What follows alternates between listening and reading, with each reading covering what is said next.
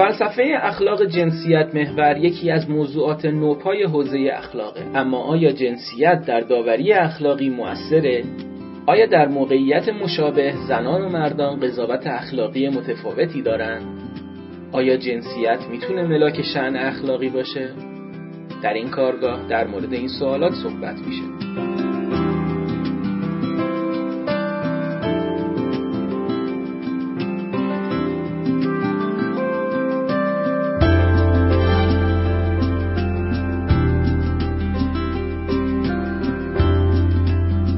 نام خدا. این چهل و یکمین کارگاه فلسفه اخلاق ماست که در 16 مهر ماه 1397 برگزار شده. این برنامه در خانه اخلاق پژوهان جوان برگزار میشه و هدف اینه که در هر کارگاه یک متخصص حوزه اخلاق ایده خودش رو در حیطه اخلاق پژوهی با ما به اشتراک بگذاره. گفتگویی در باب مسائل جنسیتی فلسفه اخلاق عنوان این کارگاه هست که خانم دکتر مریم مدملی این موضوع را ارائه کردند. خانم مدملی دانش آموخته سطح چهار حوزه علمیه و عضو هیئت علمی مرکز تحقیقات زن و خانواده حوزه علمیه قم هستند. از جمله آثار پژوهشی ایشون میشه به مقالات تفاوت‌های تکوینی زن و مرد، مسئله شناسی جنسیتی فلسفه اخلاق و رابطه ارزشمندی ذاتی و جنسیت اشاره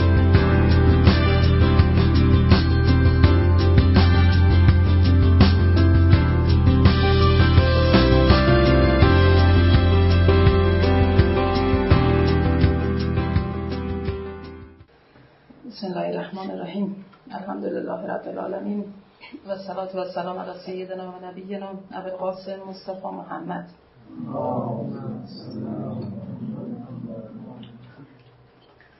و علی آله طیبین طاهرین و لعنت الدائم و اعدائهم اجمعین. موضوعی که بنده در خدمتتون هستم بررسی مسائل جنسیتی فلسفه اخلاق هست. من بحثم رو در واقع در دو قسمت جداگانه ارائه می‌کنم.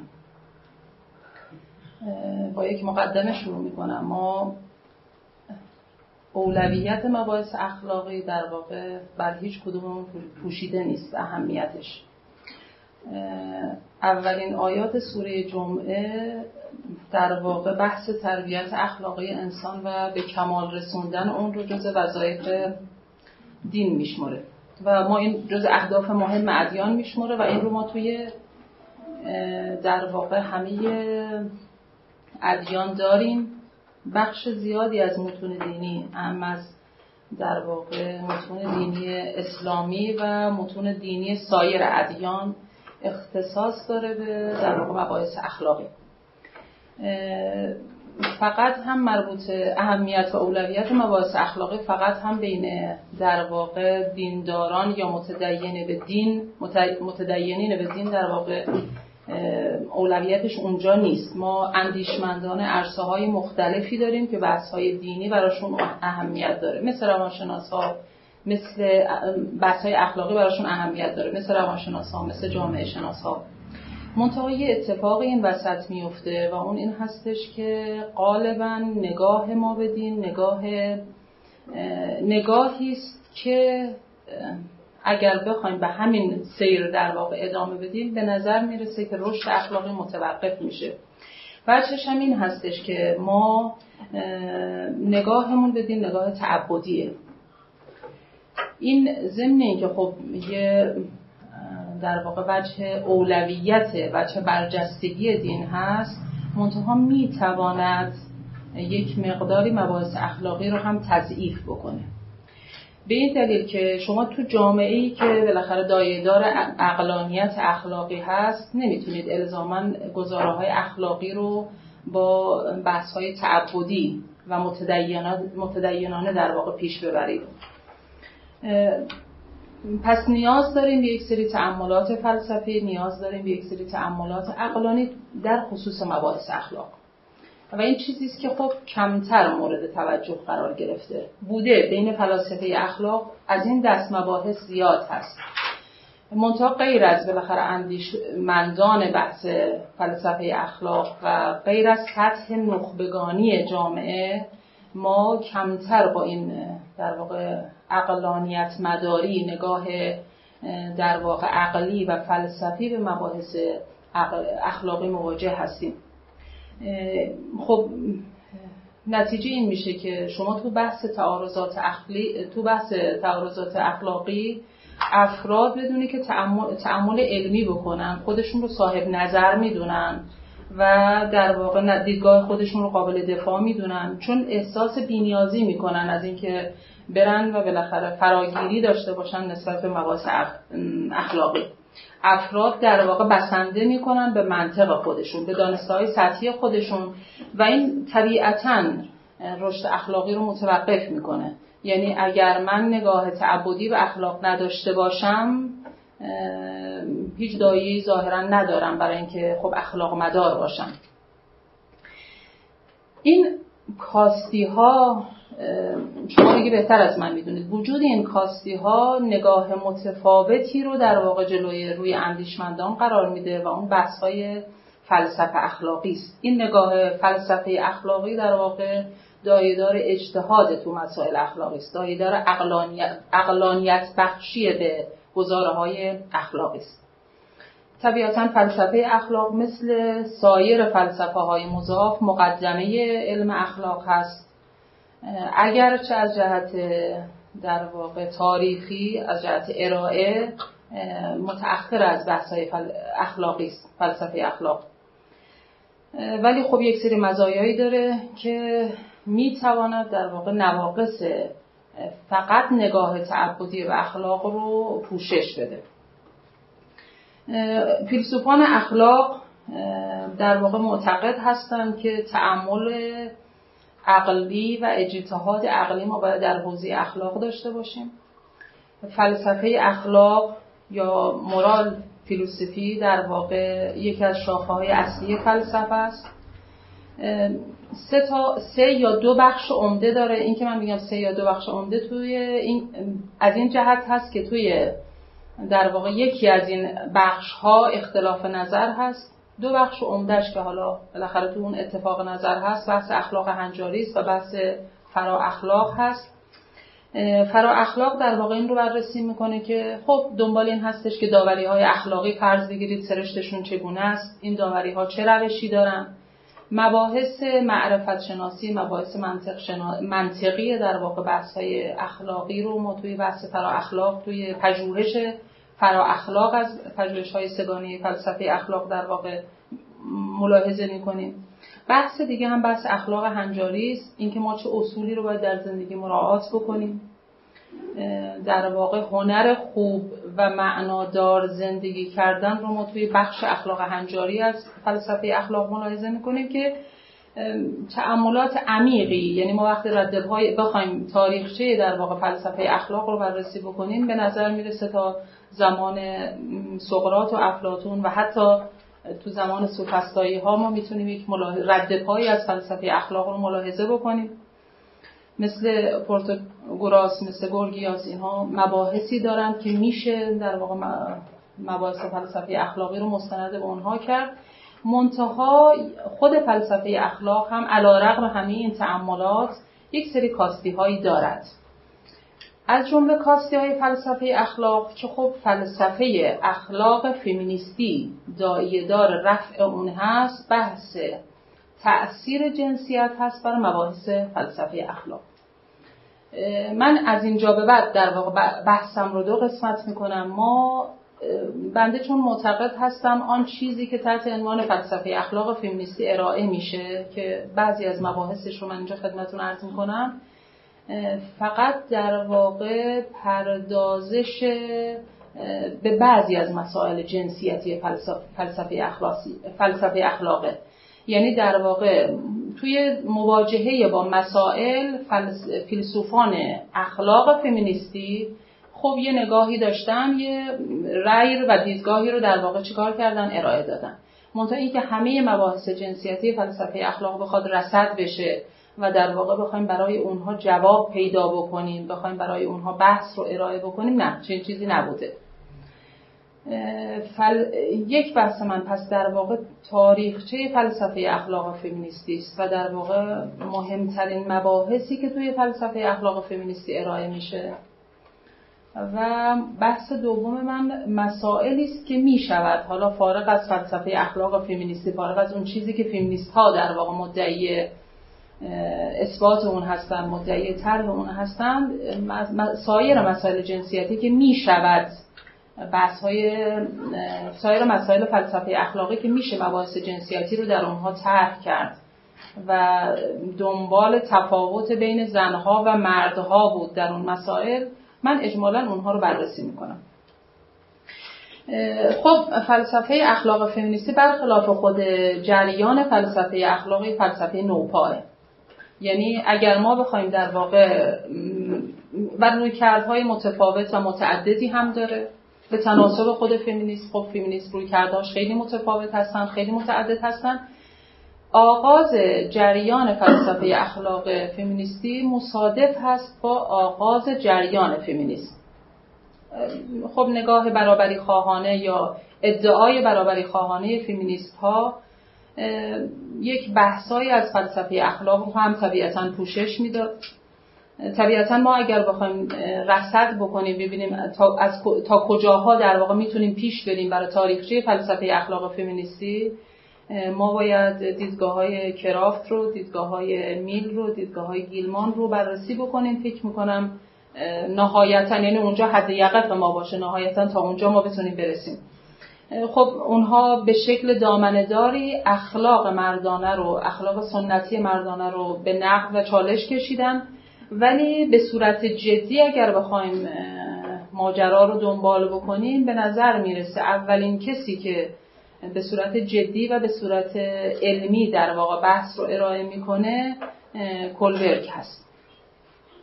کلبرگ بحث خودش رو در واقع با ارائه, با ارائه تنگناهای اخلاقی مطرح می‌کنه. تو قالب داستانهایی برای بچه ها و تلاش هم می‌کنه که مراحل رشد قضاوت اخلاقی رو از این آزمایش ها و از این بحث هایی که نتایج و جواب هایی که از بچه ها دریافت می‌کنه مراحل کلی رشد قضاوت اخلاقی رو مشخص بکنه. یکی از معروفترین داستان هایی که کلبرگ طرح می‌کنه این هستش که همسر مردی در حال مرگ نیاز به دارویی داره مرد ناتوان هست از اینکه اون دارو رو تهیه بکنه.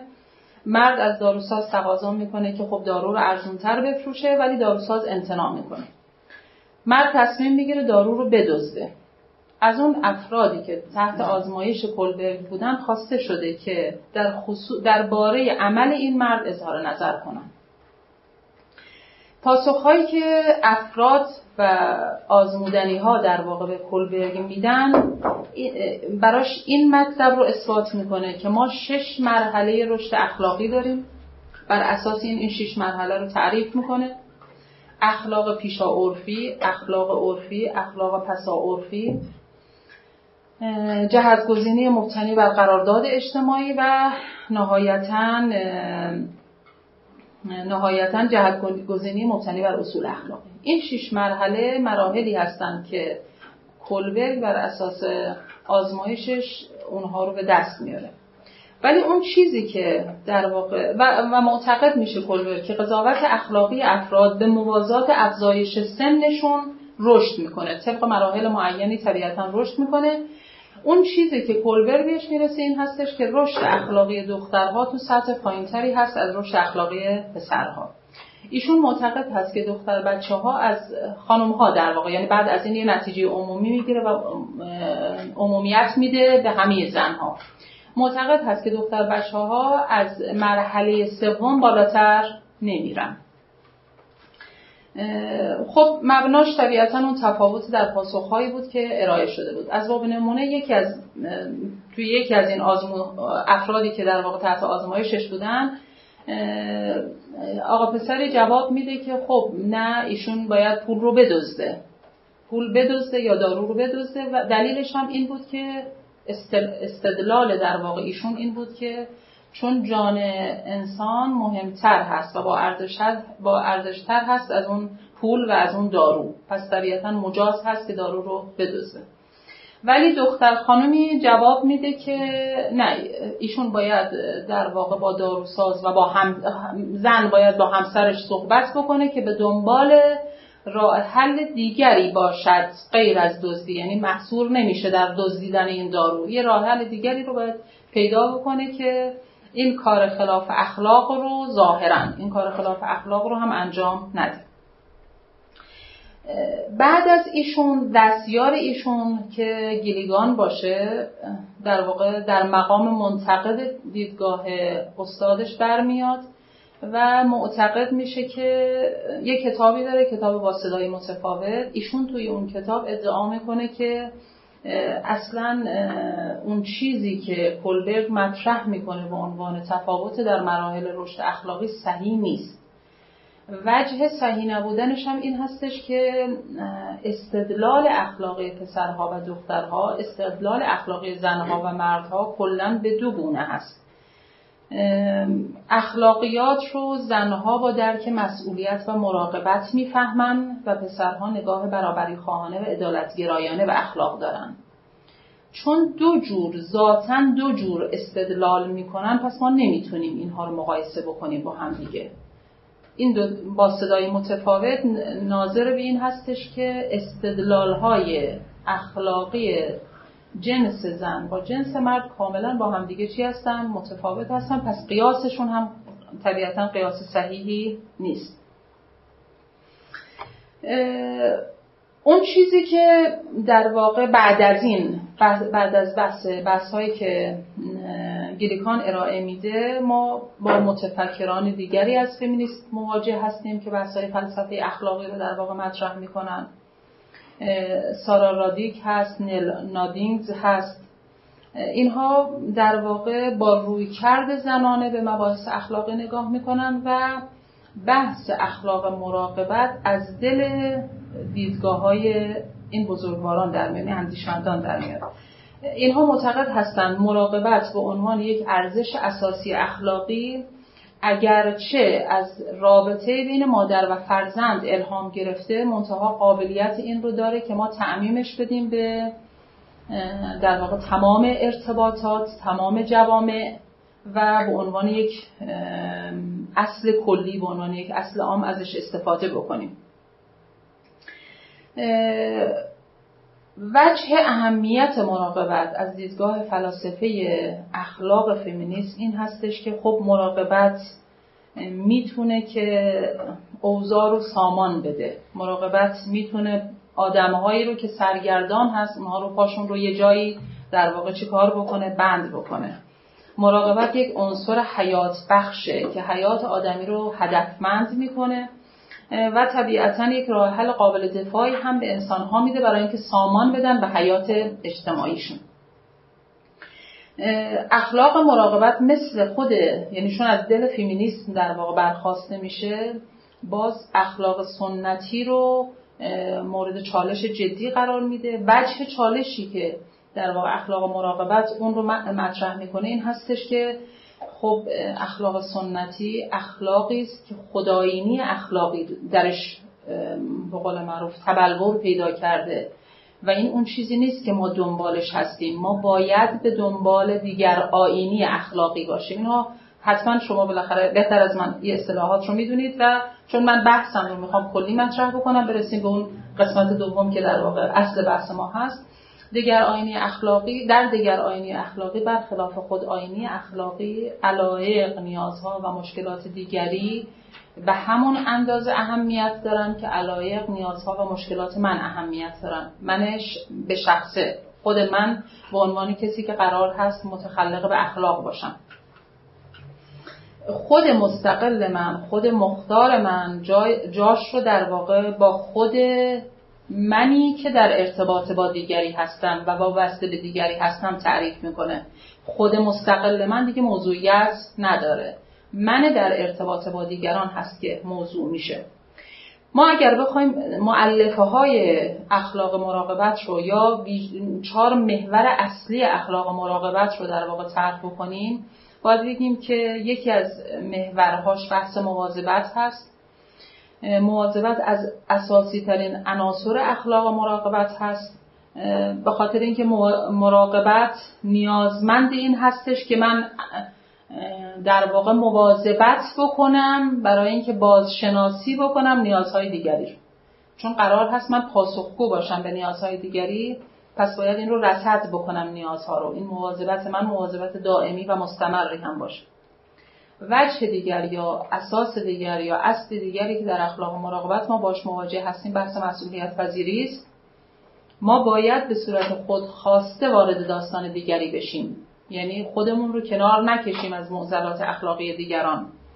بدون اینکه اجبار هم در کار باشد من باید به این فهم برسم به این اقلانیت برسم که در مقابل دیگران چی هستم؟ مسئول هستم.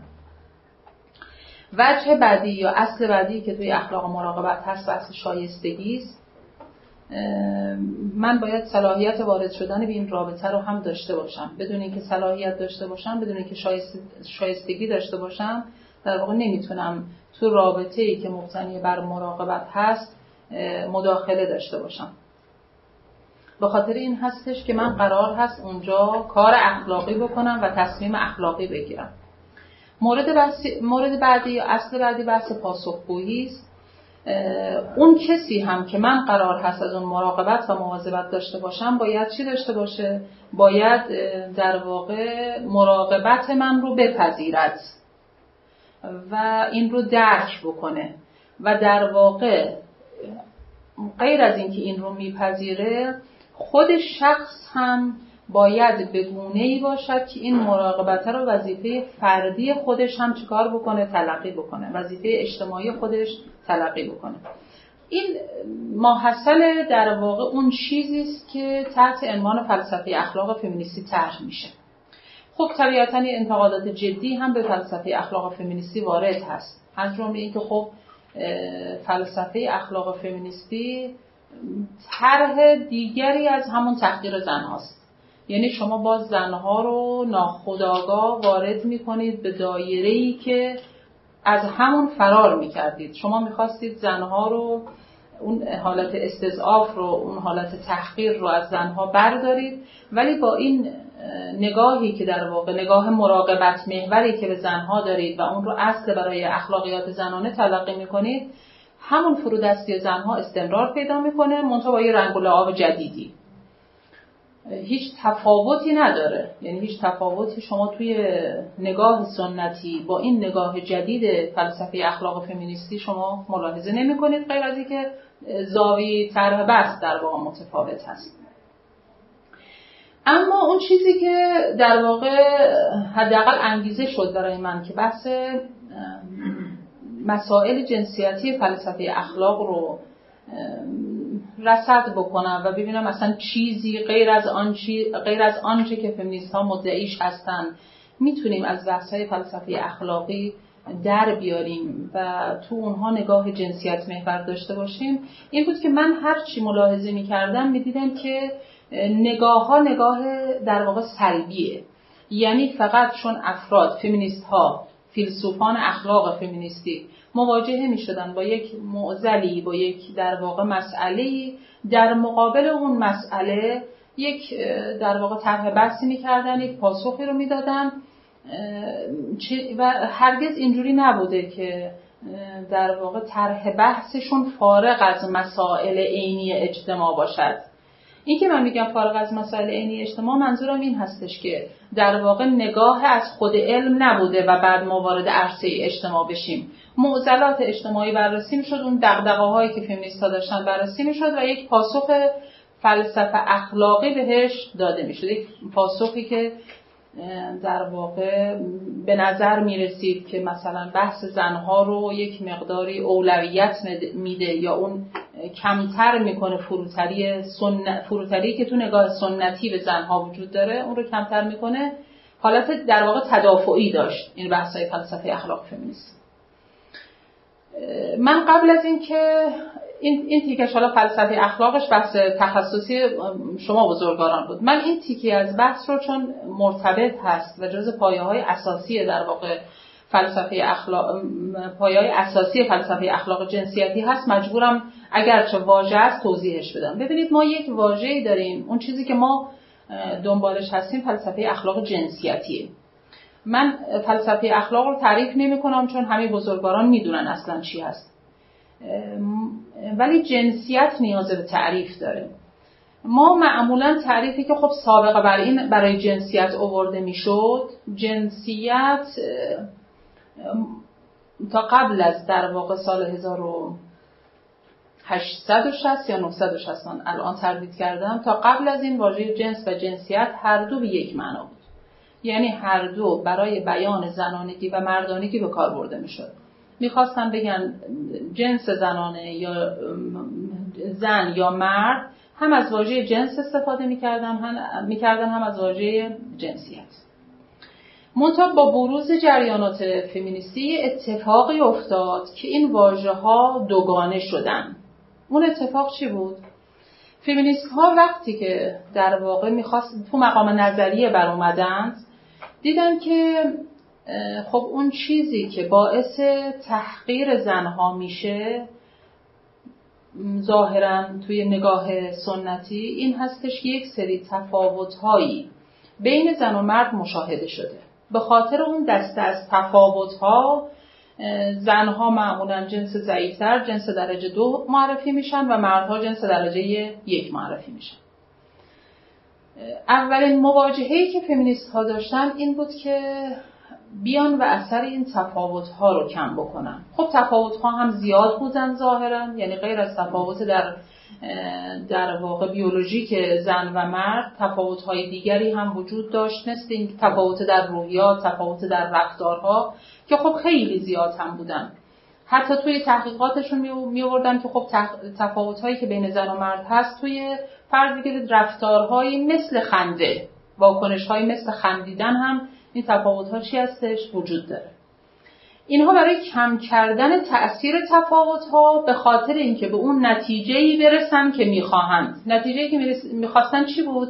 این بود که بگن خب بین زن و مرد هیچ اختلافی وجود ندارد و تا الان اشتباه می شده که مردها خودشون رو در واقع جنس درجه یک می‌دونن و زنها رو درجه دو تلقی می‌کردن.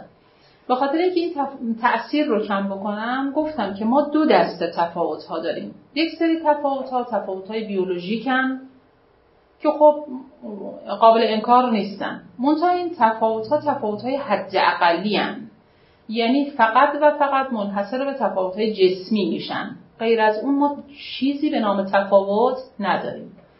اون چیزی هم که مشاهده می‌کنید و در واقع مردها تا الان بهش استناد می‌کردن اونها تفاوت های چی هستن؟ جنسیتی هن. تفاوت های جنسیتی ویژگیشون در واقع این هستش که بر ساخته محیطن بر ساخته اجتماعن یعنی چون محیط زنها و مردها رو دو جور تربیت می‌کنه دو جور مواجهه در واقع باهاشون داره طبیعتا اینها دو نوع رفتار از خودشون چکار می‌کنن بروز میدن اگر محیط و تربیت یک محیط و اجتماع و تربیت و فرهنگ در واقع مواجهه یکسانی با زنها و مردها داشته باشه در اون صورت این تفاوت ها خود به خود تاثیرشون چی میشه؟ کم میشه و ما این تفاوت ها رو اصلا نمی‌بینیم.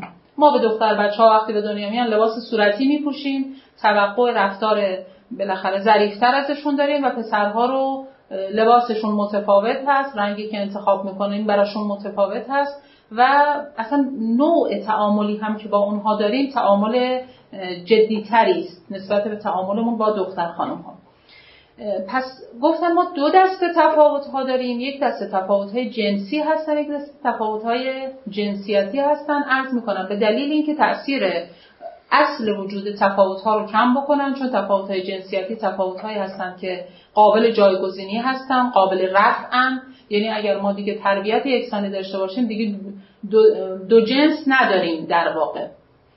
و تفاوت و نهایتا نتیجه این شد که اون چیزی که تحت عنوان در واقع تفاوت های بیولوژیک یا تفاوت های جسمی هست اون رو بهش میگن تفاوت های جنسی. آن چیزی که تحت عنوان تفاوت است که بر ساخته محیطن و بر ساخته اجتماع هستن اونها رو بهشون میگن تفاوت های جنسیتی. اون این در اصطلاح فیمینیست است. منتها توی ادبیات دینی ما ما چون معتقد به این برداشت نیستیم معتقد به دو جور تفاوت نیستیم. ما معتقد هستیم که تفاوت‌های بین زن و مرد واقعا تفاوت‌های حد اکثری از جسم شروع میشن ولی بروزشون هم توی رفتارهاست هم توی روح هم توی روانه هم توی فعالیت مغزیه هم توی عملکرد در واقع مغزیه و اینم قابل انکار نیست. پس اونجایی که ما میگیم جنسیت من تعبیر جنسیت میارم نه به معنای جنسیتی که توی ادبیات فیمینیستی متداول هست.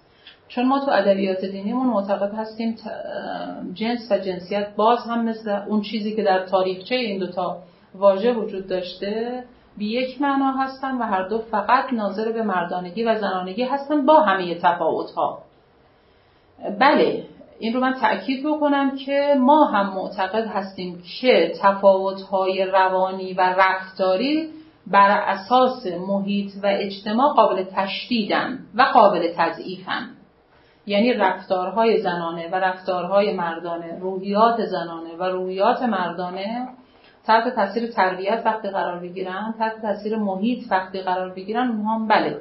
قابل تشدید هستن و قابل تضعیف هستن. یعنی ما یه دختر بچه رو در کنار مثلا پنج تا پسر بچه قرار میدیم خود به خود در واقع روحیات مردانش چی میشه؟ بیشتر میشه. خود به خود رفتارهای دخترانه توش چی میشه؟ کمتر میشه و همینجور از جانب پسرها. ولی به این معنا نیست که اینها ذاتیش نبودن و به این معنا نیست که اینها کاملا ازش چی بشن؟ سرد بشن. این رو من ناچار بودم که توضیح بدم به خاطر اینکه بحث هامون متوقف بر این تیک است. خب توی بحث هایی که در واقع ما توی مباحث و مسائلی که ما توی فلسفه اخلاق دنبال کردیم دنبال اون دست از مسائلی هستیم که جنسیت در فهم تفسیر یا توجیهشون مداخله داشته باشه. مداخله هم منظورمون همین هست. یعنی مداخله تو فهمش تو تفسیرش و تو تبیینش. بنابراین ما مباحثی رو که تحت عنوان مسائل جنسیتی فلسفه اخلاق کنار هم میچینیم که اتفاقا خیلی هاشون نیاز به کار دارن و نیاز به بخره به بررسی و پژوهش های عمیقتر و دقیقتر دارن دو تا ویژگی باید داشته باشن. اولا پایگاهشون پایگاه فلسفه اخلاقی باشه. نه اخلاقی ما گاهی اوقات میگیم اخلاق فمینیستی میگیم اخلاق جنسیتی ولی نگاه من ظاهرا می‌خوایم فلسفه اخلاق رو مطرح بکنیم. ولی واقعا بحثمون در حد همون گزاره های اخلاقی فقط. بحثمون در واقع مباحث اقلانی اخلاقی که جنسیتی باشن نیست.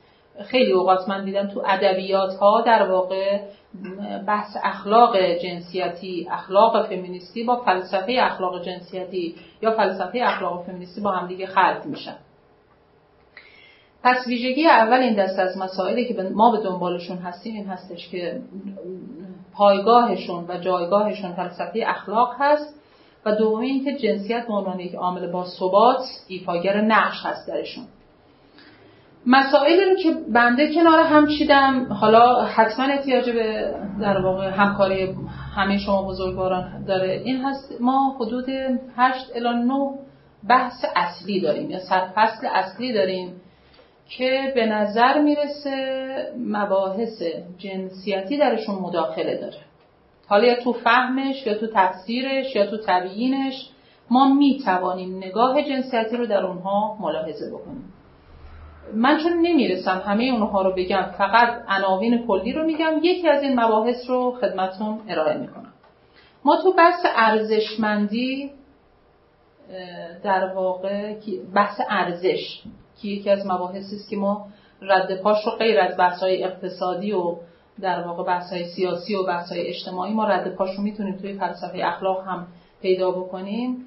ما تو بحث ارزشمندی چهار محور عمده داریم. که بحث های جنسیتی درش نقش بازی می‌کنه.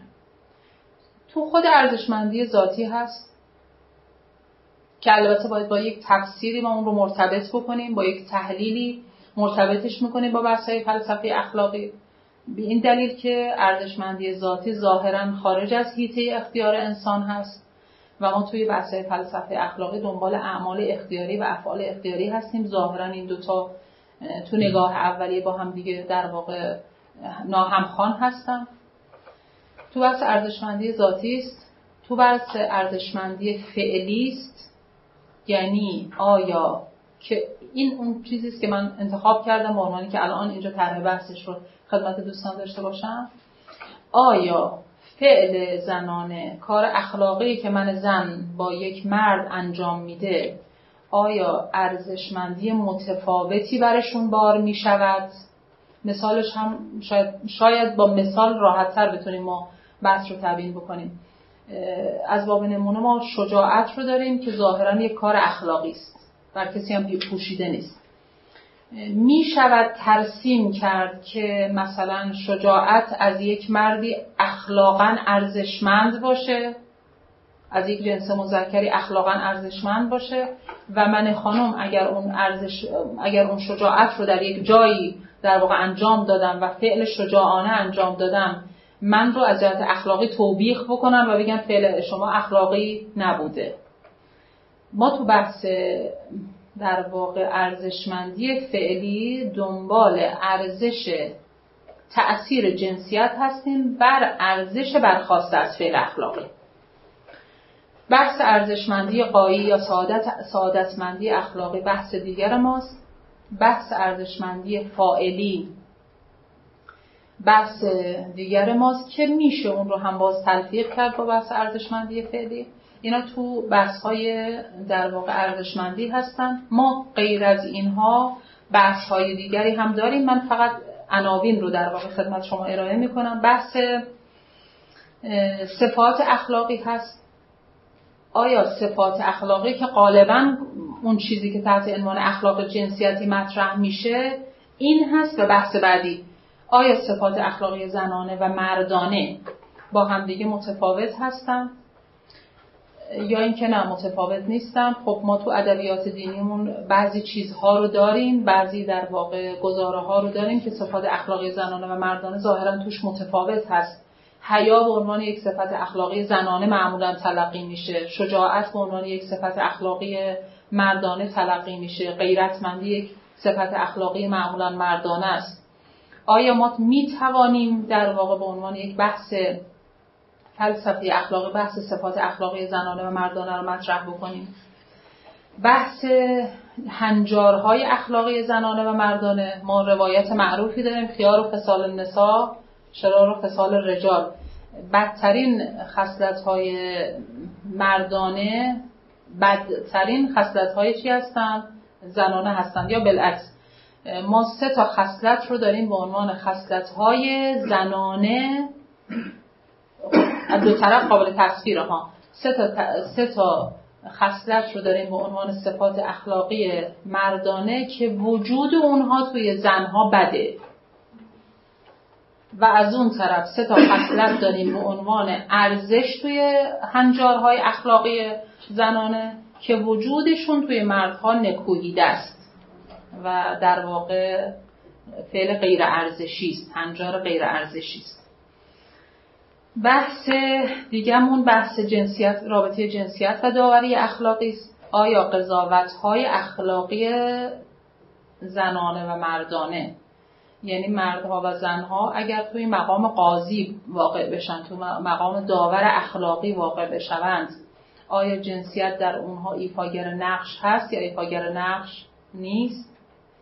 بحث معرفت شناسی اخلاقی است بحث نسبیت گرایی اخلاقی است و ارتباط اینها با بحث های جنسیتی و بحث وجدان اخلاقی و جنسیت هست. و نهایتا یکی از بحث های بسیار بسیار پردامنه بحث اخلاق کاربردی هست.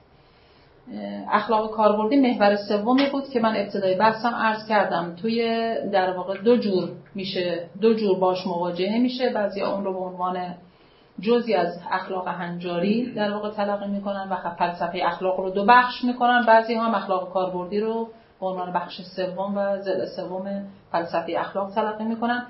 تو خود اخلاق کاربردی مباحث جنسیتی بسیار بسیار زیادن. هم تو رابطه اخلاق کاربردی با جامعه شناسی است هم تو رابطه اخلاق کاربردی با حقوق هست هم تو رابطه اخلاق کاربردی جنسیت یا فلسفه اخلاق در واقع با بحث محیط زیست هست تو بحث اخلاق جنسی هست اخلاق سکس در واقع. تو بحث حقوق انسان هست ما تو همه اینها می‌تونیم رد پای جنسیت رو در واقع ملاحظه بکنیم و مباحث متفاوتی رو پیدا بکنیم استیاد بکنیم که بحث جنسیتی درشون ایفاگر نقش است من فرصت می‌کنم یه بحث رو در واقع ارائه کنم یا؟ نه. یه رو دیگه یه رو. خواهش.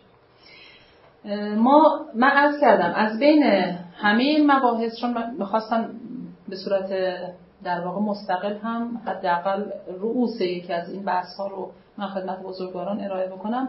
بحث شعن اخلاقی منزلت اخلاقی یا ارزشمندی فائلی که من بر اساس انجام فعل اخلاقی باش یعنی برداشت می‌کنم و به من داده میشه. اون بحث رو انتخاب کردم به عنوانی که اینجا خدمت شما باشه ببینید تو بحث در واقع شعن اخلاقی منزلت اخلاقی منظور ما از شعن اخلاقی درجه است. معلومه دیگه همون منزلت اخلاقی. درجه مقام منزلت. خب کارکردهای متفا... این واژه کاربردهای متفاوتی هم داره. بار معنایش رو غالبا از مضافون الیهش دریافت می‌کنه واژه شن پس بنابراین وقتی من میگم شعن اخلاقی معلوم هست شعن برخواسته از فعل اخلاقی مورد نظر من هست. منزلت برخواسته از فعل اخلاقی مورد نظر من هست. ترسیم کننده اون وضعیت و منزلتی است که فاعل اخلاقی بر اساس انجام فعل اخلاقی اون رو چکار می‌کنه؟ دریافت می‌کنه. ما توی که یک بحث مقدماتی داره چون دوستان همه آشنا هستن من این رو فاکتور می‌گیرم. بحث منشأ فعل اخلاقی است. خب سه دیدگاه قالبی داریم بحث وظیفه گرایان هستن نتیجه گرایان هستن یا پیامت گرایان و فضیلت گرایان هستن. که متناسب با اینکه در واقع ملتزم به کدوم دیدگاه باشن مبناشون هم چی هستش؟ متفاوت هست. منتها توی فارغ از در واقع منشأ فعل اخلاقی توی این که ما چه مبنایی رو برای شعن اخلاقی در نظر بگیریم بین خود اندیشمندان اختلاف نظر هست. بعضی ها ارزش اخلاقی رو وابسته دونستند به ارزش ذاتی. و میگن چون یک ذاتی مثل ذات انسانی ارزشمند هست طبیعتا ارزش اخلاقی هم دارد. و ارزش سایر موجودات وقتی در مقایسه با ارزشمندی ارزش این ذاتی این در واقع موجود قرار بگیره غیر ذاتی و طبیعی. این دیدگاه رو بهش میگن دیدگاه انسانگرایانه که باز من از بین تمام دیدگاه های چون غیر از این هم ما داریم دیدگاه غیر انسانگرایانه هم داریم. من فقط این دیدگاه انسانگرایانه رو در واقع سه تا از نظریاتی که زیر مجموعه این دیدگاه هستن رو خدمت شما عرض می‌کنم. چون گسترده هستن فکر می‌کنم حالا حوصله جلسم نباشه که من اونها رو خدمت شما عرض بکنم.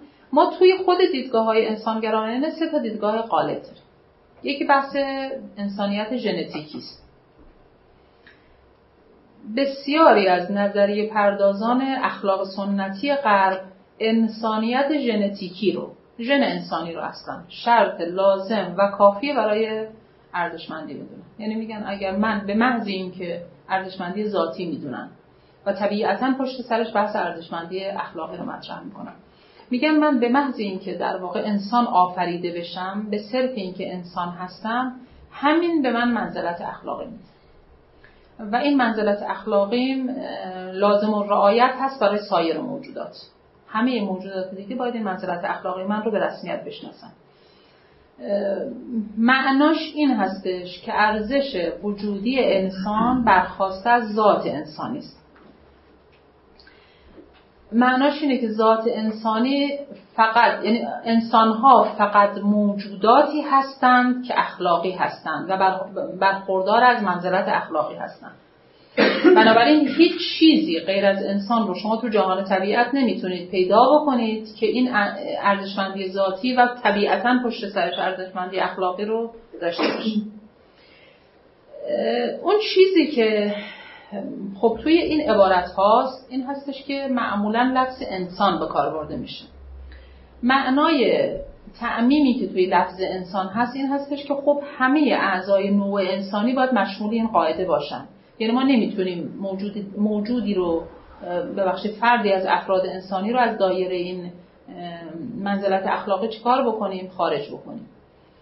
چه اطفال باشن چه کودکان کم سن و سال باشن چه افرادی باشن که خب بالاخره برخوردار از قوه تعقل نیستن. چه جنس زنانه چه جنس مردانه ما نمی‌تونیم. همشون کاملا یکسان برخوردار از شأن اخلاقی هستن. ما تو آموزه های عهدین هم همین نگاه رو داریم. تو آثار عرستو هم زیاد داریم نشانه های این نگاه رو. من عبارتی که توی در واقع سفر پیدایش هست باب اول هست. براتون می‌خونم. تو داستان خلقت که برگرفته از نقلی که می‌کنم در واقع از کتاب مقدس هست چنین آمده که خدا گفت انسان را شبیه خود سازیم تا بر ماهیان دریا و پرندگان آسمان و بر زمین و بر هر خزنده‌ای که بر روی زمین میخزد فرمان روایی کند. پس خدا انسان را به صورت خود به صورت خدا آفرید. و ایشان را زن و مرد را خلق کرد. ببخشید ایشان را زن و مرد خلق کرد و خدا ایشان را برکت داد و به ایشان فرمود بارور شوید و زاد و ولد کنید و زمین را پر سازید و بر آن تسلط یابید و بر ماهیان دریا و پرندگان آسمان و بر همه حیواناتی که بر زمین میخزند فرمان روایی کنید. تو ادبیات ارسطو هم هست دیگه چون فرصت ما محدود هستن فاکتور می‌گیرم. تو نظام سلسله مراتبی ارسطو شرطی که شرط در واقع برتری موجودات رو تعقل معرفی می‌کنه و معتقد هست که خب این تعقله مال ذات انسانی است. طبیعتا همه انسان ها برخوردار از این منزلت اخلاقی هستند اون چیزی که در واقع به عنوان سوال ما بر این نظریه داریم بر اجمالی که از این نظریه من در واقع خدمت شما ترک کردم داریم این هستش که اولا توی این دیدگاه ارزش وجودی با ارزش اخلاقی یکسان معرفی شده و حالا که به نظر می‌رسه یک مقداری اینها با همدیگه چی دارن؟ تفاوت دارن. ارزش وجودی چیزی غیر از ارزش اخلاقی و منزلت اخلاقی است. سنجه شعن اخلاقی ارزش اخلاقیه نه ارزش وجودی. یعنی ملاکی که ما برای در واقع شعن اخلاقی داریم ارزش اخلاقی است. نمی‌تونیم ارزش وجودی رو که وابسته به ارزش ذاتی هست اون رو ملاک قرار بدیم برای ارزش اخلاقی. نکته دوم که نکته مهمی هم هست. و در واقع یه تیکی از بحث ما رو تشکیل میده این هستش که بنابراین نظریه برابری همه انسان ها مفروضه. یعنی قطعی است که چون همه انسان ها توی انسانیت ژنتیکی با همدیگه شریکن و با همدیگه برابر هستن بنابراین باید از این ارزشمندی اخلاقی به یکسان برخوردار باشن و حالا که اون نظامی که توی نظام سلسله مراتبی ارسطو این دیدگاه رو در واقع خیلی نمی‌تونه باش کنار بیاد. وجهش هم این هستش که ایشون علاوه بر اینکه بین انسان و حیوان فرق می‌گذاره بین افراد انسانی هم فرق می‌گذاره چرا؟ چون ایشون یک اصل خیلی روی یک اصل خیلی مقاومت می‌کنه روی یک اصل خیلی اصرار می‌کنه و اون این هستش که هدف خلقت موجودات رو میزان تعقلشون معرفی می‌کنه و بعد معتقد میشه که میزان تعقل زنها با مردها چی هستش متفاوت هست. معنای این سخن اگرچه خودشون صریحا ملتزم هم نباشن معنای این سخن این هستش که هدف خلقت زن با هدف خلقت مرد دوگانه است متفاوت است و طبیعتا برخورداریشون از اون ملاکی که شما معرفی کردید به عنوان ملاک انسانیت ژنتیکی طبیعتا برخورداریشون از اون یکسان نیست و نمی بنابر همون ملاک خودتون نمی‌تونید ارزش وجودیشون رو و نهایتا ارزش اخلاقیشون رو بنابر همین مبنا یکسان تلقی بکنید. ایشون تأکیدم می‌کنه. این باز تو متون خود ارسطوس که زن دارای سستی است زن دارای عدم قابلیت و نقصه نقش های زنانه نقش های کم ارزشی هستن. تعبیر عجیبی داره ایشون و اون این هستش که ایشون معتقد هست که از نطفه زن بدن خلق میشه و از نطفه مرد روح خلق میشه و خلقت روح خلقت روح از بدن مرد در واقع باعث میشه از نطفه مرد باعث میشه که به صورت طبیعی و به صورت ضروری مرد بر زن تقدم داشته باشه. یعنی همین که شما یک قسمتی از در واقع خلقت رو قسمت مهم خلقت رو وابسته به جنس مرد می‌کنید. همین خودش تقدم ضروری و طبیعی رو برای جنس مرد به دنبال داره طبیعتا. مورد دوم دیدگاه دوم بحث فعالیت اخلاقی است. فعالیت اخلاقی این دیدگاه طرفداران این دیدگاه در واقع معتقد هستند که شعن اخلاقی فقط برای انسانهای بالقوه اخلاقی قابل تصور هست. اونهایی که برخوردار از طبع اقلانی هستند این نکته رو داشته باشید چون بعدا توی طرح دیدگاهشون خیلی از این استفاده می‌کنن که طبع اقلانی و در واقع اقلانیت اخلاقی معلفه اساسی این دیدگاه است. طبع اقلانی اقلانیت اخلاقی بنیاد بنیادی ترین ویژگی انسانی و باعث کرامته. خب این به خودی خود چیز بدی نیست. منتها در واقع اونجاش مسئله ایجاد می‌کنه که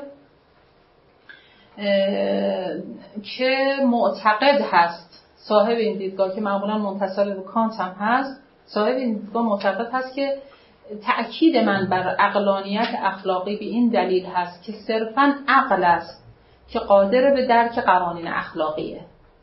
احساس، عاطفه و تمایلات و مناسبات اخلاقی نقش ندارن. و اتفاقا زنها بهرهشون از اقلانیت به صورت عام و اقلانیت اخلاقی به صورت خاص کمتر از مرد هاست و بهرهشون توی چیزایی است بیشتریشون داراییشون توی چیزایی است که توی فهم مناسبات اخلاقی نقشی نداره. بهره و برخورداری اونها توی تمایلات توی احساسات توی عواطف هست. که خب اینا هم احتمالی هم فاقد عمومیت و همین که قابلیت این رو ندارن که همه اصول اخلاقی رو چکار بکنن؟ درک بکنن. باز این با خود مدعای کانت یه مقداری متفاوت هست. یعنی به نظر می‌رسه یک در واقع نگاه دوگانه ای داره کانت. به این دلیل که ابتداعا معتقد هست که انسان ها از جهت ارزشی مساوی هستند انسان ها از جهت طبیعی چه زن و چه مرد برابر هستند و اینها یک رابطه مکملیتی در واقع بینشون برقرار هست. ولی تو بن دیدگاهش در واقع یک نوع نگاه تبعیض آمیزی نسبت به زن داره. به این دلیل که معتقد هست تعقل به عنوان ویژگی انسانی برجسته تر فقط در مرد هاست. و زنها غالبا یا کار درست رو انجام نمیدن یا اگر کار درست رو می‌توانن انجام بدن نمی‌تونن درست درش استدلال بکنن و به تعبیر دیگه نمی‌تونن بر اساس قوانین اخلاقی عمل بکنن. بر اساس احساس فقط. بر اساس تمایل بر اساس عاطفه است صرفا. ضمن که خب شما تو فلسفه سیاسی کانت هم وقتی ملاحظه می‌کنید اصلا نگاه درجه دو به زن داره. ایشون شهروند شهروندها رو در واقع دو گروه می‌کنه. شهروند فعال و شهروند منفعل و معتقد هست که زنها به دلیلی که شهروند منفعل هستند فاقد شخصیت مدنی هستند و موجودیتشون یک موجودیت کاملا وابسته است. به عنوان نیروی کمکی کشور در واقع مثل مثل خدمه مثل در واقع دونپایه ها توی تعابیر ایشون مثل دونپایه ها مثل خدمه مثل, مثل جز نیروهای کمکی و نیروهای پایین پایین دست در واقع یک جامعه شهروندی به حساب میاد. به نظر می‌رسه که علیرغم که کانت خیلی تاکید و, و تاکید می‌کنه که اگر بخواهند از این مرتبه این نکتهش قابل توجه تاکید می‌کنه و اگر بخواهند زنها از این مرتبه ارتقا پیدا بکنن باید به مرحله برسن که مثل مردها برخوردار بشن از توان تعقل بیشتر و بتونن دیگه بالاخره کارهای اخلاقیشون رو نه بر اساس مناسبات عاطفی و تمایلات که بر اساس در واقع مناسبات عقلانی انجام بدن. بنابراین به نظر می‌رسه که علیرغم که ایشون ظاهرا ابتداعا تاکید می‌کنه که اقلانیت اخلاقی بین زن و مرد در واقع مشترک هست منتها توی بعضی از دیدگاهاش این رو رد می‌کنه و معتقد هست که زنها به اندازه مردها برخوردار از اقلانیت اخلاقی نیستن. دیدگاه سوم رو من فقط عرض می‌کنم خدمتون که دیگه مزاحم شما نشم. بحث فعال مختار هست با مرکزیت عاطفه و احساس. دقیقا در مقابل این دیدگاه دیدگاه گریکان هست که من عرض کردم خدمتون ایشون تفاوت در مراحل داوری اخلاقی رو طرح می‌کنه. و این اصلا خودش باعث می‌شد که بالاخره بحث باعث جهشی توی دیدگاه های اخلاق فمینیستی هم میشه. ایشون معتقد میشه که تأکید بر عقل به عنوان پشتوانی اصلی تصمیمات کار نادرستیه چرا؟ چون علاوه بر این که تمام ابناع بشر رو تمام انسانها رو در بر نمی‌گیره به دلیل این تقابلی که شما بین عقل و احساس همیشه برقرار می‌کنید لازمش این میشه که زنها معرفی بشن به عنوان صاحبان نقش های فرعی، صاحبان نقش های حاشیه‌ای و گاهی اوقات حتی به عنوان مزاحم تلقی بشن. و ضمن اینکه افعال عاطفی رو هم شما از دایره افعال اخلاقی چیکار می‌کنید؟ خارجی خارج می‌کنید و این خب بالاخره قابل قبول نیست. چون خیلی از اوقات مثل رابطه یک مادر و فرزند خیلی از اوقات یک فعل اخلاقی انجام میشه. منتها مبنای این فعل اخلاقی که همه هم به اخلاقی بودنش هستن مبنای این فعل اخلاقی عاطفه است. شما اگر عاطفه رو خارج بکنید باید حجم عظیمی از کارهای اخلاقی رو از دایره افعال اخلاقی خارج بکنید. پس ایشون در مقابل دیدگاه سنتی غرب چه در مقابل دیدگاه ارسطو چه در مقابل دیدگاه کانت معتقد هست که ما در واقع باید یک روی کرد جدیدی رو در اخلاق معرفی بکنیم که علاوه بر این که فعلهای برخواست از اخلانیت اخلاقی رو موجه و باعث ایجاد منزلت معرفی می‌کنه فعلهای برخواست از عاطفه و تمایل رو هم در واقع جزء افعال اخلاقی بدونه.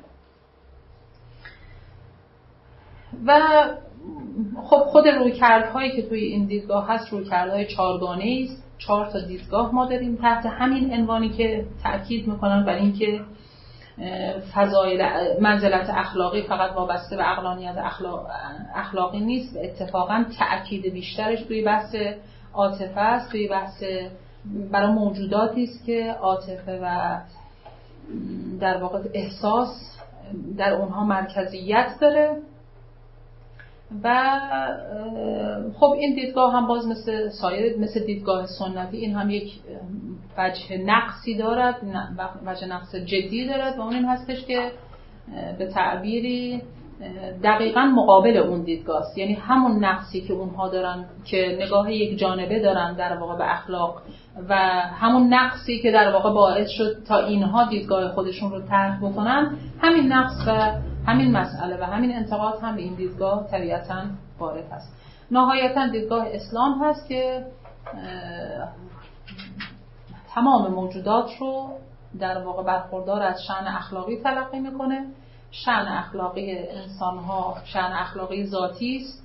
شعن اخلاقی سایر موجودات شعن اخلاقی طبعی است. به طبع در واقع ارتباطی که با انسان ها ایفا می‌کنن برای انسان ها ایفا می‌کنن شن اخلاقی دارن. و اون شن اخلاقی که مربوط به انسان هم هست باز زنانه و مردانه نداره. به دلیل اینکه ما اون رو مستند به در واقع جسم زن و جسم مرد نمی کنیم که تا با تفاوت در جسمشون در واقع این شن اخلاقیشون هم کم بشه. دلایل و شواهد زیادی می‌تونیم برای این ادعا در واقع اقامه بکنیم که فکر کنم از حوصله جلسه خارج بشه. مثلا نظر کانت که این ارزش رو نمی‌تونید جزء ارزش ذاتی بدونید یعنی ارزش اخلاقی ندارن بحث ارسطو رو فکر می‌کنم داشتم مطرح می‌کردم. تو ارزش ایشون دیدگاهشون رو مستند به در واقع ملاک رو ملاک ارزش اخلاقی رو انسانیت ژنتیکی می‌دونه برای کسب منزلت اخلاقی. تو اینجا ارزش وجودی ارزش ذاتی با ارزش اخلاقی خلط شده. در خدمت شما هست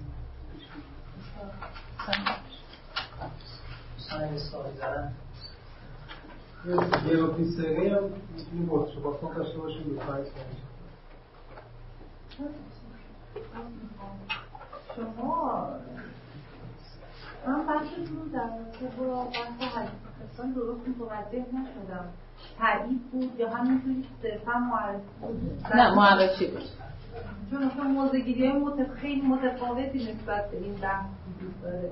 که حتی در رابطه با اینکه حالا ما اینها رو چی بدونیم؟ فضیلت بدونیم مثلا فضیلت یا نه؟ منظور خصلت توی برخی موارد جزئی کلیه من که معرفی کردم منتها اگر اگر چند تا دیدگاه متفاوت هست توی این. بعضی واقعا میپذیرن خیار خصال و خصال رجال رو, رجال رو. حالا بعضی اشکال تو سند این روایت کردن مرحله اول. بعضی ها میپذیرن منتها تفسیر می‌کنن. بعضی ها میپذیرن به همین به قول معروف و تطبیقش می‌کنن بر موارد میگن که واقعا چنین چیزی هست. و در واقع توجیه می‌کنن روایت رو. میگن اون بالاخره به دلایلی شاید تعبیر توجیه هم تعبیر کارآمدی نباشه. توجیه و تبیینه. ولی بعضی ها من از بین دیدگاه ها معتقد هستم به نظر می‌رسه دیدگاه شهید متحری دیدگاه قابل دفاعتری هست. که خب ایشون معتقد هستن که صفت اخلاقی یکسان هست منتها بروزش توی رفتارها متفاوت هست. شما فعل شجاعت رو بین سه مورد در که فعل شجاعانه شجاعت رو اون فضیلت میگیم حالا به رحمی تو وقت معرفی که فرمودید برای ارزش فعل فرمودید مثلا بحث شجاعت رو ارزش برخواست از فعل شجاعت. من کار شجاعانه داریم. خب یه ارزشی به من میده این فعل شجاعت فضیلت شجاعت لزوما اینجوری یعنی بروزش ممکنه زبان میگه فعل باشه. یعنی بروزش مختلف تو بحث بروز اون موقع من می‌تونم بحثای زیر مجموعه بحثای دیگه رو بیا مطرح بکنم. شجاعت هم هنجار من عذرخواهی می‌کنم. شجاعت هم هنجار اخلاقیه. که خب ما می‌تونیم تو خود بحث شجاعت این بحث رو داشته باشیم که آیا این هنجاره هنجار زنانه است یا هنجار مردانه است یا مشترکه؟ اصلا جنسیت بردار هست یا نیست؟ این یکی. اون مثالی که بنده زدم برای مثال منزلت اخلاقی است. انجام فعل شجاعانه برای من مثل هر کار اخلاقی دیگری برای من یک شنی رو ایجاد می‌کند. برای من یک منزلتی رو ایجاد می‌کنه درسته؟ من به اعتبار اینکه یک کار اخلاقی انجام دادم میشم متخلق به اخلاق. خب و طبیعتا یک درجه و یک وضعیت برتری رو برای من چکار می‌کنه؟ اختزا می‌کنه. سوال من اینجا این بود که آیا من اگر فعل شجاعانه انجام بدهم اون منزل فرض بگیرید قرار هست با کاری که من انجام میدم 100 درجه یا من یه نمره صدی بگیرم. آیا من زن من نوعا زن اگر یک فعل شجاعانه انجام بدم امتیازی که می‌گیرم و منزلتی که کسب می‌کنم دقیقا معادل با منزلتی است که اگر مردی همین فعل شجاعانه را انجام می‌داد همون منزلت رو دریافت می‌کرد یا نه؟ عرض بنده به این برمیگرده که آیا بر نمیگرده این مسئله اصلا به اینکه بحث اینکه فضیلت شجاعت برای هنجاره. میشه یا خب. نه؟ فضیلت شجاعت چون ما تو فلسفه که کار داریم بله. با بحث فضیلت شجاعت کار داریم همین بحث رو داریم مطرح می‌کنیم دیگه. زیل منزلت اخلاقی اون به عنوان یک مثال بود. زیل منزلت اخلاقی ما همین بحث رو مطرح خواهیم کرد که آیا شما ممکنه بگید اصلا شاید, شاید اگر ما یه مثالی میوردیم که ذاتا جنسیتی نبود مطلب مشخصتر بود. من اگر مهربانی داشته باشم مثلا خب تو بحث منزلت اخلاقی دنبال این هستیم که کار مهربانانی زن با کار مهربانانی مرد دو تا امتیاز متفاوت برای اینا در واقع رقم می‌زنه. این تو بحث منزلت اخلاقی است. اون چیزی که باعث در واقع سوال حضرت عالی شد این هستش که چون شجاعت رو شما میگید ذاتا که انه مردانه است. درسته؟ این نبود. بروزش. من بروز اینه که من تو بحث بروزش یه وقتایی زن شجاعت داره مرد هم شجاعت داره. ولی تو بحث فعل که بروز اون فضیلتیه که ما داریم ممکنه بروزش برای زن و مرد مهربانی شجاعت هر کدوم از اونها متفاوت باشه. یعنی فعل میشه یه جوری بروز فضائل و بروز اون فضائل قدرتی که من درون خودم دارم. یعنی زیل اون بروز خلقیات و فضایل درونیه یعنی شجاعت رو شما می‌فهمید به عنوان که یک فضیلت اخلاقی است. من اینجوری بپرسم. بروزش برای زنها یعنی متفاوت است؟ از بروزش برای مردها؟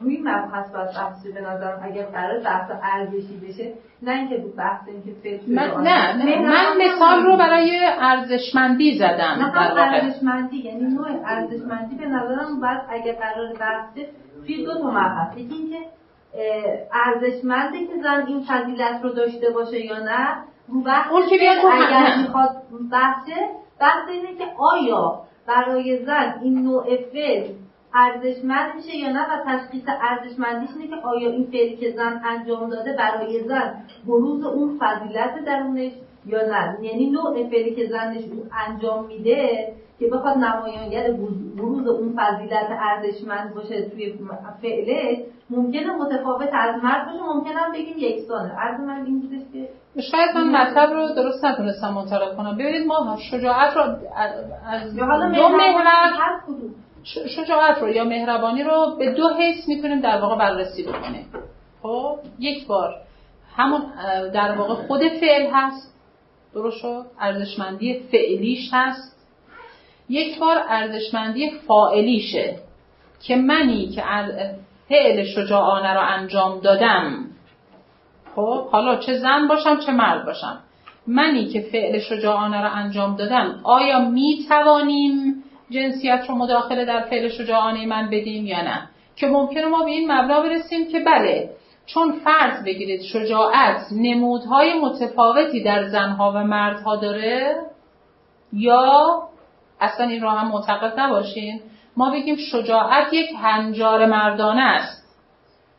فرض بگیرید مستندن به اون روایت خیار و خصال النساء شرار و خصال الرجال ما بگیم شجاعت یک هنجار ذاتن مردانه است پس اصلا اینا فقط طرح بحثن ها. خب؟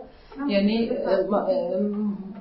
در واقع ما ممکنه به این نظر برسیم می‌خوایم ببینیم میشه به این نظر برسیم که من اگر فعل, فعل شجاعانه را انجام دادم من اگر من خانم ساعت مثلا یک نصف شب بلنشم تنها برم توی خیابون این کار من تقبیح بشود. علا رقمی که ظاهرا فعل شجاعانه است دیگه.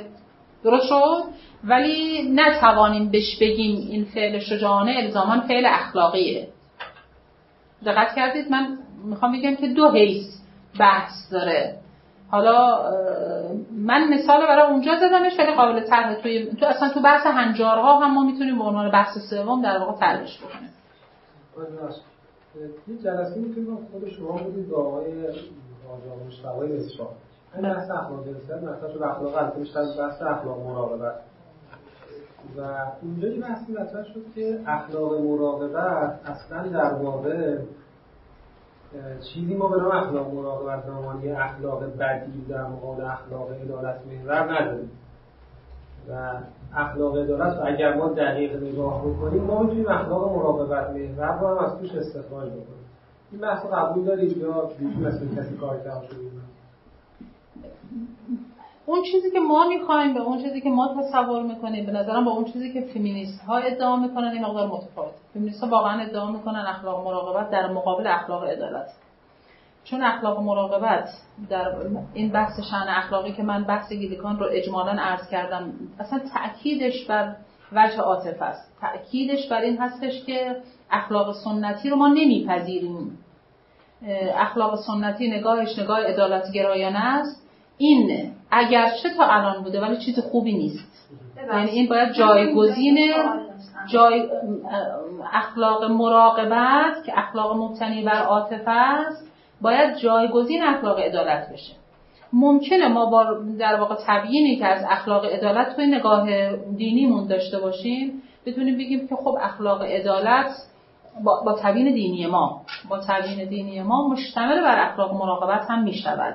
ولی اون این اون چیزی نیست که خود اخلاق شناسان فمینیست در واقع ادعاش بکنن و اصلا اتفاقا تصریح می‌کنن به اینکه ما ما می‌خواهیم یک اخلاقی رو بیاریم که اون در واقع ضعف اخلاق سنتی رو نداشته باشه که من همینجا عرض کردم یه اشکالی هم برشون وارده. اگر چه تو مقام ادعا میگن ضعف اون رو می‌خوایم پوشش بدیم ولی خودشون با همون اشکال مواجه میشن که اخلاقی رو که معرفی می‌کنن اخلاق یکسویه است. یعنی باز یه ملاکی رو مطرح می‌کنن که اون ملاک عمومیت نداره. یعنی اخلاق عدالت رو در واقع از دایره در واقع از دایره ملاک های اخلاق خارج می‌کنه. این دیدگاه که داشتیم فهمیدیم شروع کردیم گفتیم یعنی خب مجددا این دیدگاه ما باز یه نگاه یه نگاه سلبیه. یعنی چون که می‌خواد مثلا زن یه شهروند منفعل نباشه و حالا در مقابل نگاه کانت مثلا من هر چه می‌کنه یا اینکه نه میگه مثلا مناسبات اخلاقی بر پایه عاطفه خودش داره ارزشه. یعنی من هر چه نگاه می‌کنم به نظرم می‌رسه که تمام تمام آن چیزی که حالا بر اساس اطلاعات محدود من. تمام آن چیزی که در فلسفه اخلاق فمینیستی مطرح میشه نگاه سلبی داره.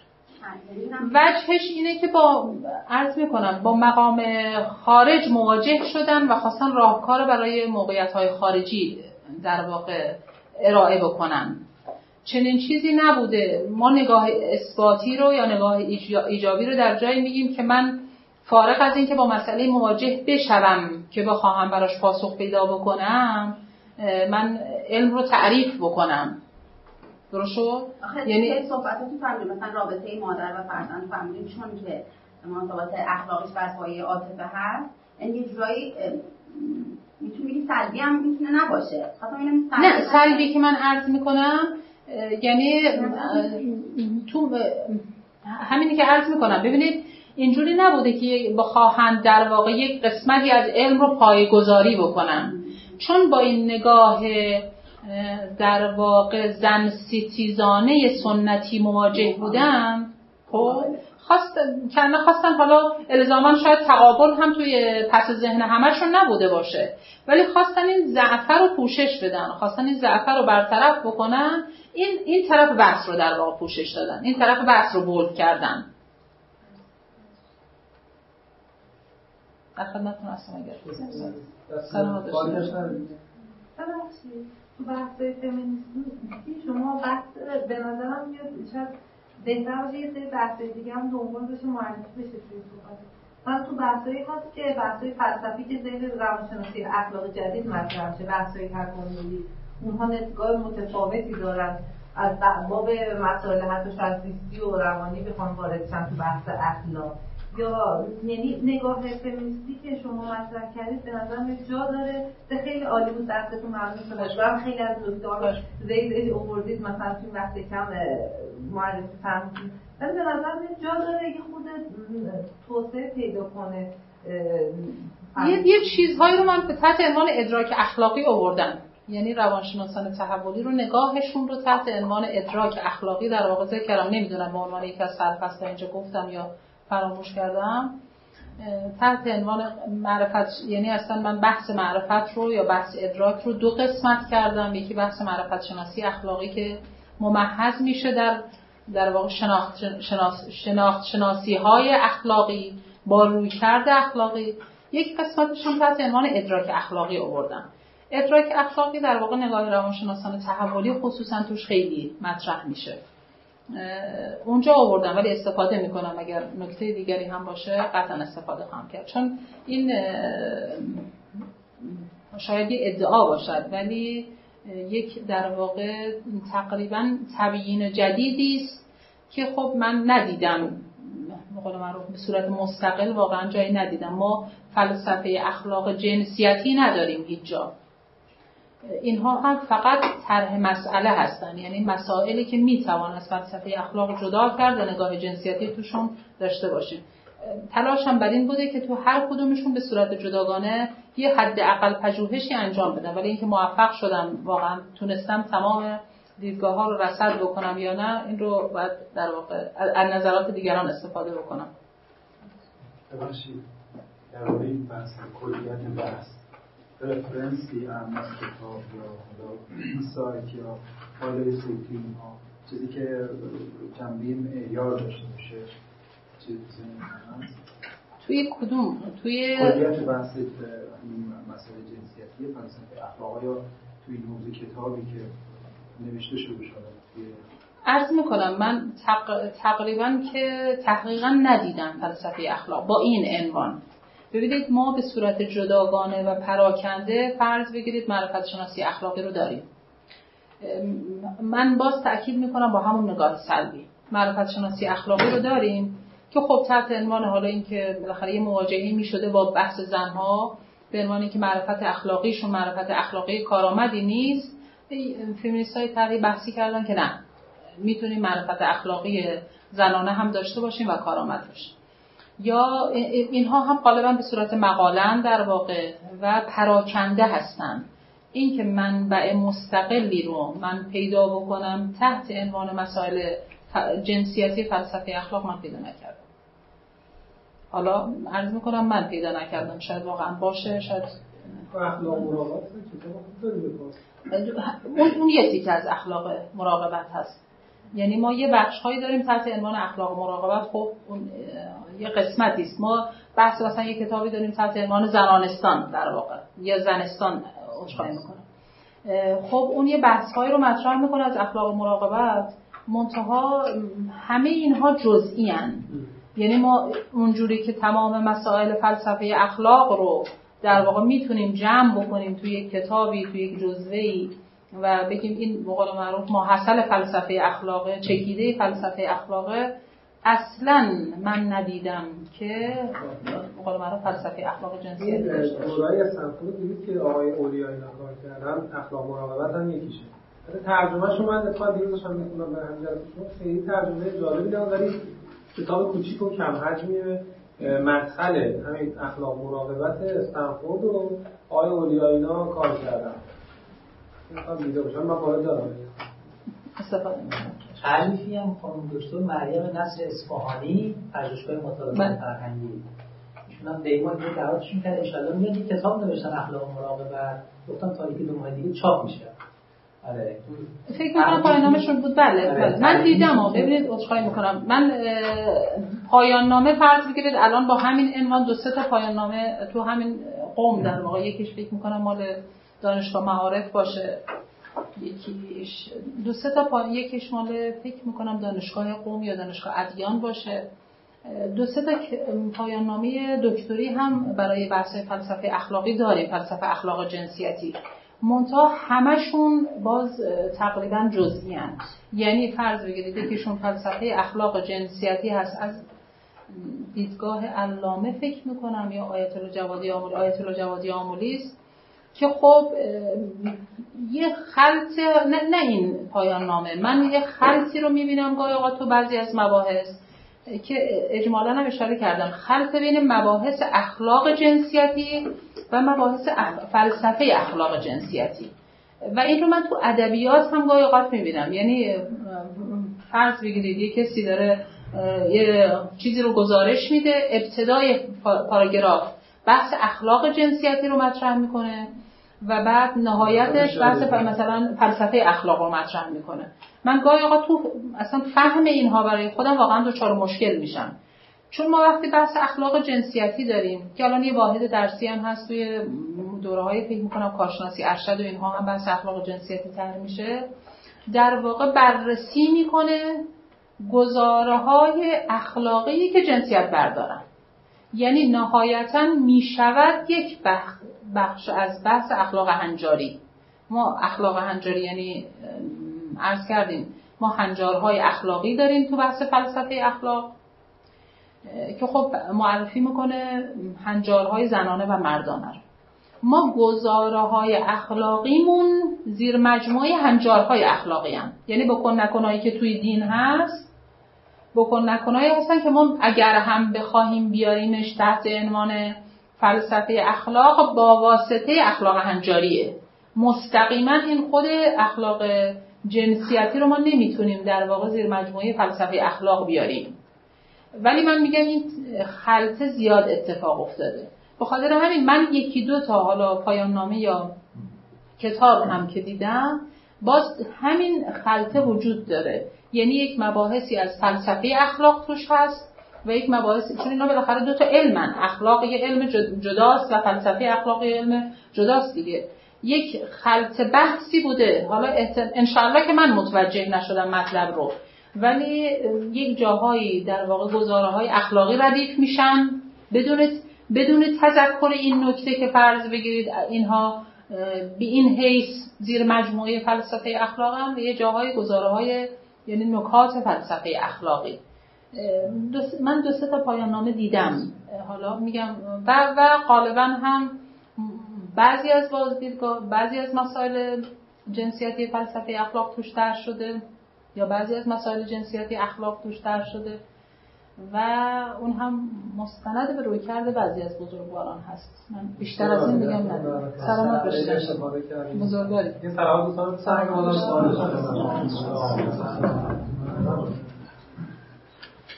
دوستان که سامانه های ما باید شد برای برنامه های هم ایمیل بفرستید به اون شماره که در دست هم نام نام خواهدی که انشاءالله هم پیامک هم ایمیل براتون توی کانال هم اگه منتظر شد انشاءالله برنامه بهش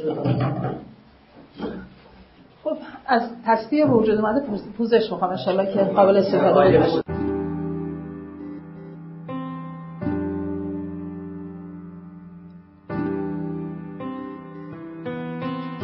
چیزی که شنیدید گزارشی شنیداری از یکی از برنامه های خانه اخلاق پژوهان جوان.